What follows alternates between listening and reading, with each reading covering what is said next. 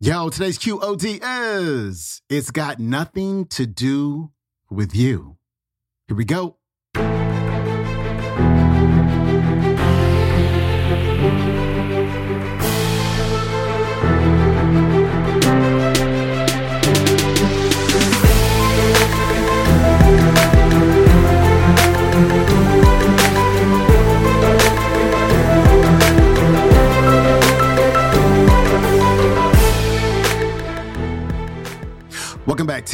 Quote of the Day Show. I'm your host, Sean Croxton of SeanCroxton.com. We got Zig Ziglar back on the show today. And Zig is going to talk about how, you know, sometimes somebody might give us attitude. They might have a chip on their shoulder. They might rub us the wrong way. And we're wondering, like, what did I do to this person? Like, what is their problem?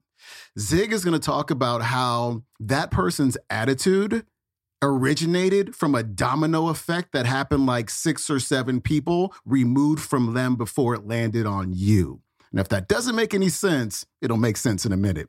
Zig Ziglar is coming up. I love the story of Mr. B.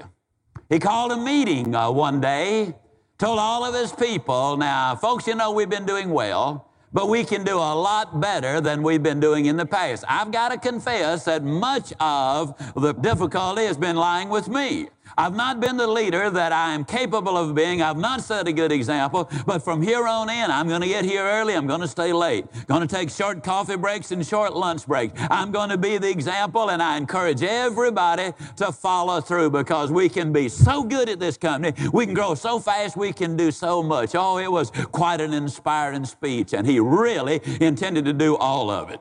But you know how folks do. They kind of forget those speeches after a little while. A couple of weeks later, he was out of the country club having lunch, forgot all about the time. Suddenly looked at his watch, realized he was due back to the office in four minutes. He hopped up, made a mad dash to the parking lot, scratched off, doing about 90 miles an hour down the freeway, and the long arm of the law entered the picture.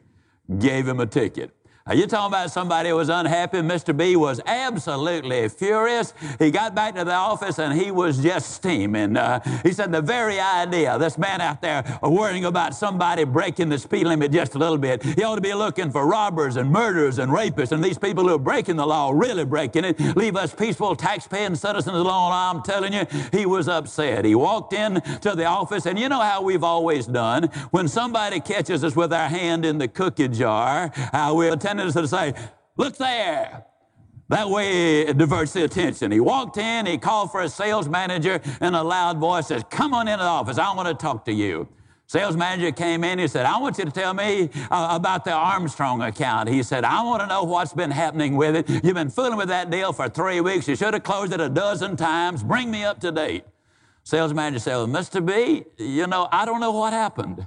I, I, I, had it. I thought I had it. I thought it was all signed, sealed, and delivered. But at the last minute, you know, it just came unglued and I lost the deal. Now, if you think Mr. B was upset before, you should have seen him now. He literally hit the ceiling. He said, You know, you've been my sales manager for 16 years. I've been depending on you to bring business in. Here we had the chance to really have a big breakthrough. And what do you do? You blow it. Well, let me tell you something, friend. Just because you've been here 16 years does not mean you got a lifetime contract. Now, you're going to replace that business business or I'm going to replace you. Oh, he was upset.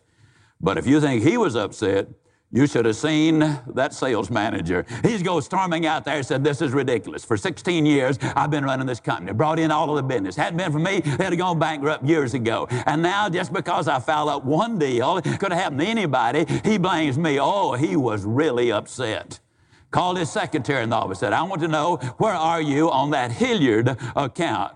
She said, Well, now, you know, I've been working on three or four other things at the same time. And you said they took precedent. He said, Look, don't give me any lousy excuses. I want that account taken care of. I want those letters gotten out that I've given to you. And I want to know, did you get them out? She said, No, I've been busy on the other. He said, You know, just because you've been here for eight years doesn't mean you've got a lifetime contract. Now, if you can't do better on these things, I'm telling you right now, I'm going to get somebody who can. Oh, he was really upset. But if you think he was upset, you should have seen that secretary. She goes storming out of there. She said, This is ridiculous. I've been running this company for eight years. Hadn't been for me, we'd gone bankrupt years ago. And now, just because I can't do three things at once, he jumps all over me. This is not fair. And who does he think he's kidding? Fire me. As much as I know about that sucker, who does he think he is kidding? Oh, she was really upset. She walked out of the switchboard operator and said, Look, I got a half dozen letters I want you to get them out. Now, I know this is normally not your job, but you don't do anything anyhow but sit out here and occasionally answer the telephone. And I want you to tell right now that if you can't get them out, I'll get me somebody who can. Oh, she was really upset. But if you think she is upset, you should have seen that switchboard operator. She said, That's ridiculous. I've been here over 10 years. Matter of fact, I'm the glue that holds this company together. If it weren't for me, we'd have gone out of business years ago. And now, here they're not doing a thing in the back but gossiping, talking, drinking coffee, and all that sort of thing. I'm worked to death out here. And then they load something on me and they say, And if you don't do it, we're going to fire you. Oh, she was upset.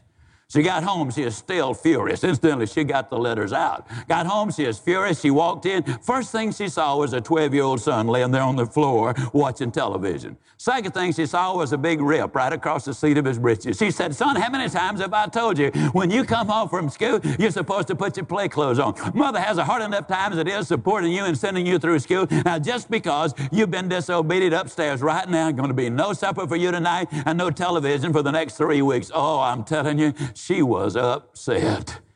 But if you think she is upset, you should have seen that little 12 year old boy. He hopped up and said, That's ridiculous. He said, I was doing something for my own mother. She doesn't give me a chance to explain. It was an accident. Could have happened to anybody. It wasn't my fault. And about that time, his tomcat walked right in front of him which was a mistake. I mean, a bad one. The boy reached down and kicked the tomcat. He said, You get out of here. You've probably been up to some no good yourself. I first let me ask you a couple of questions. Wouldn't it have been so much better if Mr. B had just gone directly from the country club to that switchboard operator's house and kicked that cat himself? Whose cat have you been kicking? Let me ask you another question. Has anybody been kicking your cat? Were you ever waiting uh, at the uh, go light for the right color to come along?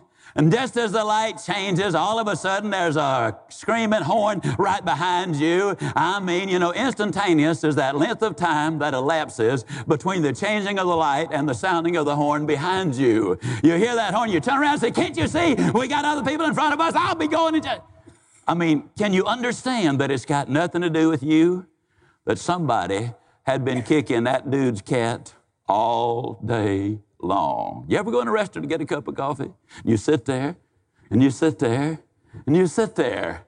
And finally, you meekly hold up your hand and said, Ma'am, could, could you get me a cup of coffee? She says, Can't you see I'm busy? I'll get to you just as quick as I can. Do you snap back? We don't have to bite my head off. Or can you understand? It has nothing whatever to do with you. Somebody had been kicking her cat all day long. You ever have a marvelous day? I mean, everything went your way. You're in sales, you close the big account, you got a lot of proposals out. Looks like it's going to be the best month of your entire life. I mean, you're on a roll. You get five or six little ones that day. You walk in an hour late, and your mate screams at you as you walk in, whistling and singing, and call out to her, "How you doing, honey?" And about that time, you know how I'm doing. And if you've been here all day long, putting up with what I've been putting all day long, you wouldn't be feeling so good yourself. Now, can you understand? It's not dealing with you. Somebody had been kicking her cat all day long. You know, we're emotional people. When we deal with people, can we get in a situation where we do not let those emotions control us and control how we feel? That was Zig Ziglar. His website is Ziglar.com. You can check out today's talk on an audio program you can find at audible.com. It is called Master Your Winning Edge Success Legacy Library. Hey, follow me on Instagram at Sean Croxton for daily reels. Also, if you have a few minutes, please leave a five-star rating and or review on Apple Podcasts or Spotify. Much appreciated. Have a great day. I will see you tomorrow with Robin Sharma, who's going to talk about the power of having a daily routine. I'll see you then. I am out. Peace.